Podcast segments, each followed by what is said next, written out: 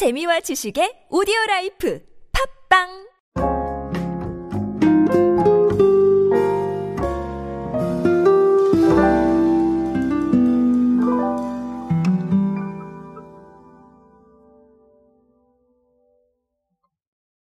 자, 여러분은 집밥 좀 많이 해드시는 편이신가요? 사실 저는 그렇지는 않습니다. 왜냐면 제가 아, 요리를 아예 못하는 뭐 이런 거는 솔직히 좀 아닌데 자, 어, 하는 걸 좀 귀찮아해요. 왜냐하면 이게 많이 만들어도 사실 많이 먹지는 않다 보니까 굳이 이걸 그렇게 해야 되나? 라는 생각을 합니다. 자, 그런데 이거는 저만의 생각이고요.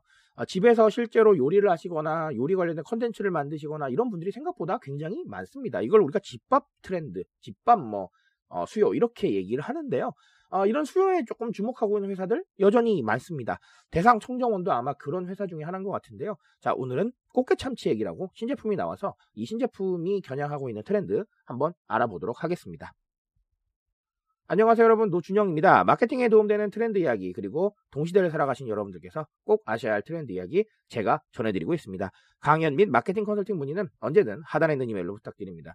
자, 좋습니다. 어, 일단 팩트부터 말씀을 드리면 대상 청정원이 저온 추출 방식으로 풍미와 감칠맛을 높인 맛선생 꽃게참치액을 출시를 했습니다. 자, 이거 액상 조미료죠. 자, 근데 이게 액상 조미료 시장이 생각보다 굉장히 잘 성장을 하고 있어요. 크게 성장을 했다는 통계도 있고요. 어쨌든간 그래서 세분화된 제품을 통해서 소비자들의 니즈를 만족을 시키겠다라는 게 대상 청정원의 목표인 것 같습니다. 자, 결국은 집밥 트렌드를 바라볼 수밖에 없어요. 왜 그럴까요? 자, 조미료이기 때문이에요. 조미료는 집에서 요리를 하실 때 필요하죠. 뭐 이걸 어디다 가지고 가시거나 이런 건 아니잖아요. 자, 그러다 보니까 집밥 트렌드에 기댈 수밖에 없겠다라는 생각을 하고요. 어쨌든간 그런 상황들을 봤을 때 어쩜 뭐 여러 가지 상황들을 좀 고려를 해볼 수는 있겠지만 어쨌든 집밥 트렌드가 가장 유력하겠다라고 보시면 되겠습니다. 자, 그러면 집밥 트렌드를 생각을 할 때 우리가 어, 같이 가져나와야 될 개념이 하나 있죠. 바로 홈코노미입니다. 집에서 이루어지는 경제활동들을 말하는 건데요. 이 홈코노미의 특성은 크게 두 가지가 있습니다.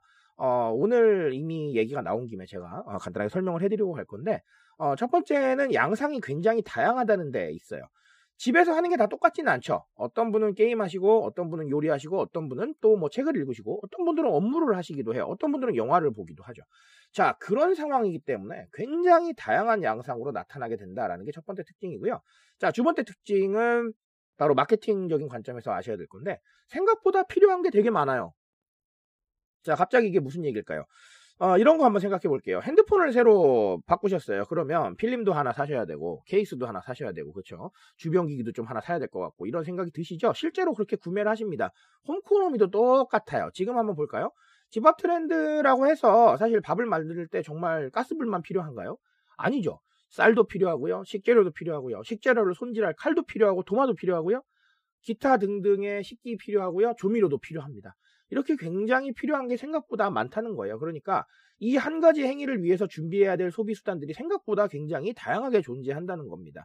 자, 그러니까 이런 다양한 소비 수단들을 우리가 고려를 해보고 과연 무엇을 살까, 무엇을 필요로 할까를 고민하는 게 굉장히 본질적인 질문이 될 겁니다.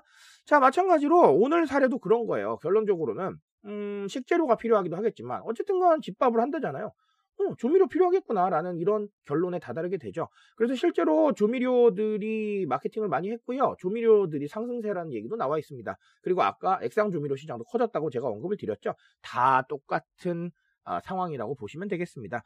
자, 결국은 이런 거예요. 소비라는 게 생각보다는 굉장히 다양하게 스펙트럼을 가지고 온다라는 건데 방향성도 다양하지만 사야 될 것도 다양하다는 겁니다. 그러니까 기존의 생각처럼 정말 획일적인 무언가 하나로 모든 걸 정의하기는 조금 어렵고요. 그런 정의들을 우리가 바탕으로 무언가를 만들어가야 될 텐데 그 만들어가는 방식도 압도적인 무언가 하나의 방향성으로 보기에는 조금 부족함이 있을 수밖에 없다는 것이죠. 그래서 앞으로도 굉장히 다양한 상황들이 전개가 될 거고요. 소비 역시 그렇게 될 것이다. 집밥 트렌드가 아, 상징하는 홈코노미는 그런 이야기들을 들려주고 있다. 이렇게 보시면 되겠습니다. 자, 그러면 그냥 아주 간단한 얘기인데 이런 추세 계속 될까요? 저는 계속 될 거라고 봅니다. 왜냐하면 어, 뭐 팬데믹의 영향에서는 벗어나고 있지만 그래도 어, 집이라는데 이미 우리가 준비해 놓은 게 생각보다 많아요. 자, 그러니까 어, 글쎄요. 굳이 안 해야 될 이유가 있을까라는 생각을 합니다. 그러면 또 그것들을 하면서 부족한 것들을 또 구매하게 되겠죠. 그러면 홈코노미는 또 연결되게 될 겁니다. 자, 그렇게 보시면 되겠어요. 생각보다 단순하지만 굉장히 많은 소비들을 필요로 합니다. 아, 그런 소비의 맥을 우리가 잡는다면 아주 좋겠죠. 그런 부분들을 좀 고민해 보셨으면 좋겠습니다. 저는 오늘 여기까지 말씀드리겠습니다. 트렌드에 대한 이야기는 제가 책임지고 있습니다. 그 책임감에서 열심히 뛰고 있으니까요. 공감해 주신다면 언제나 뜨거운 지식으로 보답드리겠습니다. 오늘도 인싸 되세요, 여러분. 감사합니다.